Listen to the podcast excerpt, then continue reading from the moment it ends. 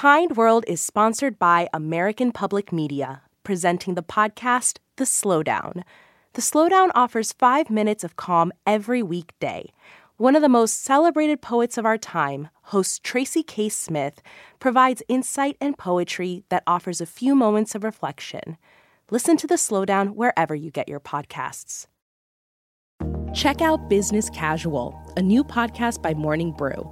Every week, host Kinsey Grant breaks down the biggest stories in business with the biggest names in business.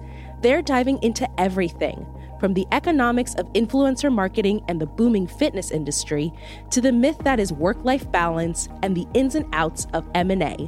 Listen to Business Casual wherever you get your podcasts. Produced by the iLab at WBUR Boston. Welcome to Kind World. I'm Yasmin Amer. And I'm Andrea Asuaje. Now, we're officially on break. We're working on some great stories for our new season, which starts in October.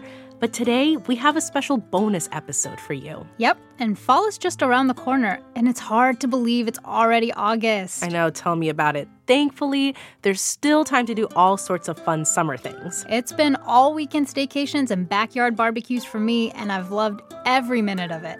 But Andrea, you have a big trip coming up. Yeah, I'm looking forward to my trip to Scotland, especially since I'm a huge Outlander fan. You got me obsessed with that show. I can't wait. I mean, for many people, summer is a time to unwind. But I want to tell you about one girl who spends her time off doing really special things for other people. Her name is Ruby Kate Chitsey, and she's from Harrison, Arkansas. Ruby's a cheerful, thoughtful 11-year-old, but she had a hard time back in elementary school. Her mom, Amanda, thinks it's because Ruby isn't interested in the same kinds of things as her classmates. And Ruby doesn't fit into that square box. I mean, she is not a dancer. She is not into pageantry. She doesn't do sports. And if you don't do those things in rural Arkansas, you are really left out. Oh, I totally get it. Sports and pageants were also huge in rural North Carolina where I grew up. And yeah, I didn't do any of those things either. But what does Ruby like to do? Well, instead, Ruby likes to watch YouTube videos. And she likes to make slime. Slime? You mean like that goop we used to make in middle school using glue? Yeah. Oh, man. And another thing Ruby likes to do in the summer is help out her mom, Amanda, at work. Amanda's a nurse practitioner who cares for residents in 5 local nursing homes. And Ruby tags along during school breaks. Even though she and the residents are decades apart in age, Ruby says she loves spending time with them.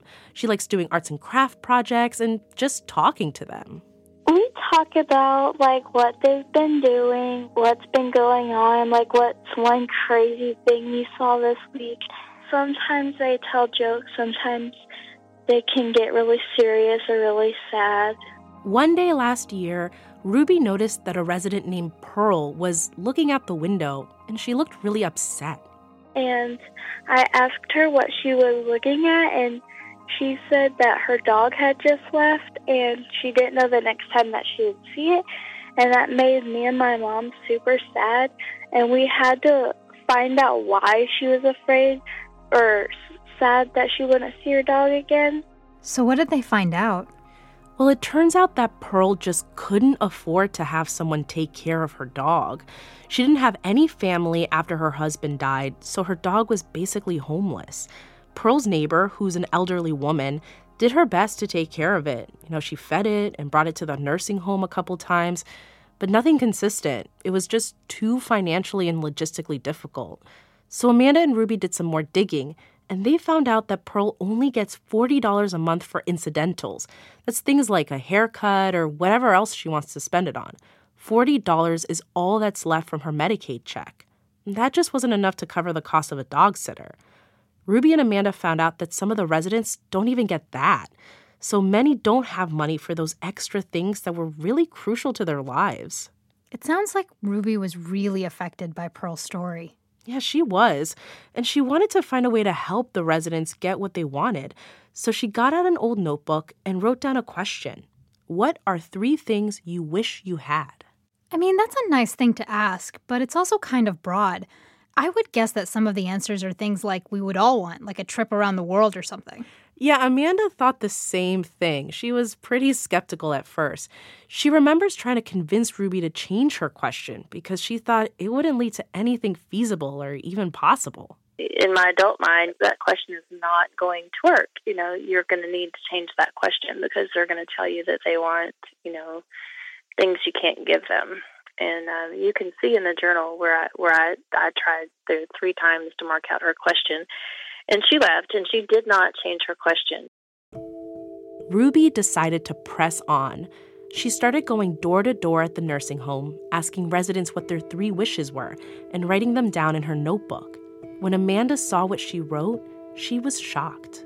You know, they wanted French fries and they wanted, you know, pants that fit, and they just wanted a razor. And I mean, it was, oh my gosh, it was terrible. You're right. Definitely not what I was expecting to hear.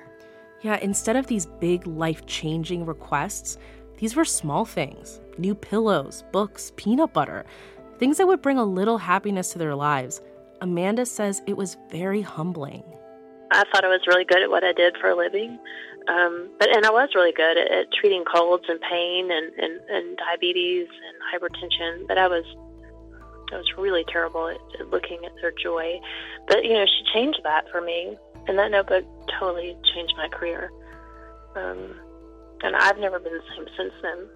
You know, I really love that, the idea of creating joy as part of her job. It's an especially important reminder for a caretaker. Yeah, and Ruby and Amanda bought all the things off the first list, and that started a chain reaction of generosity and kindness. They launched a GoFundMe page to raise money to fulfill more wishes. Soon, Ruby's story went viral. Now she's raised more than $250,000 and founded her nonprofit, 3 Wishes for Ruby's Residents. Wait, did you just say $250,000 as in $250,000? Yeah, I know, it's huge. But Ruby and her mom and her nonprofit are soliciting wishes for residents in their small town and expanding. They're using all that money that they've raised to buy small things like strawberries and bigger things like TVs and cell phones. They even had someone donate an electric wheelchair. And Ruby has even higher hopes for the future of 3 Wishes. I'd like it to go on forever and ever because, like, I just want it to go bigger and, like, I want it to go around the states and even in different countries. Now Ruby says she's gained confidence after finding her own passion. And it's not chasing after pageant crowns or sports trophies. It's bringing joy and kindness to those who need it.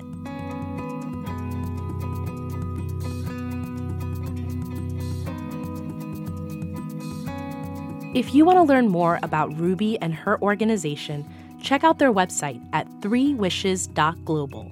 That's the number 3wishes.global. They're also on Facebook.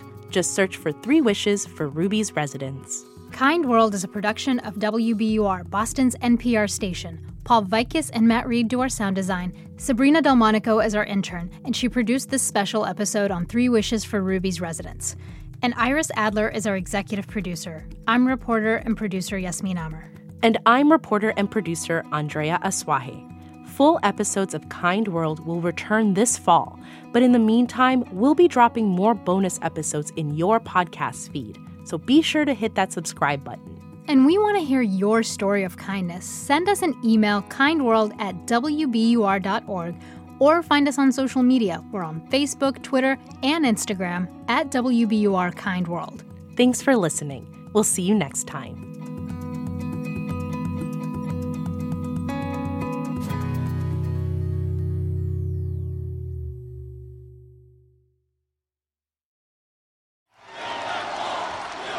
In San Diego and Tijuana, where I live, there's already a big wall.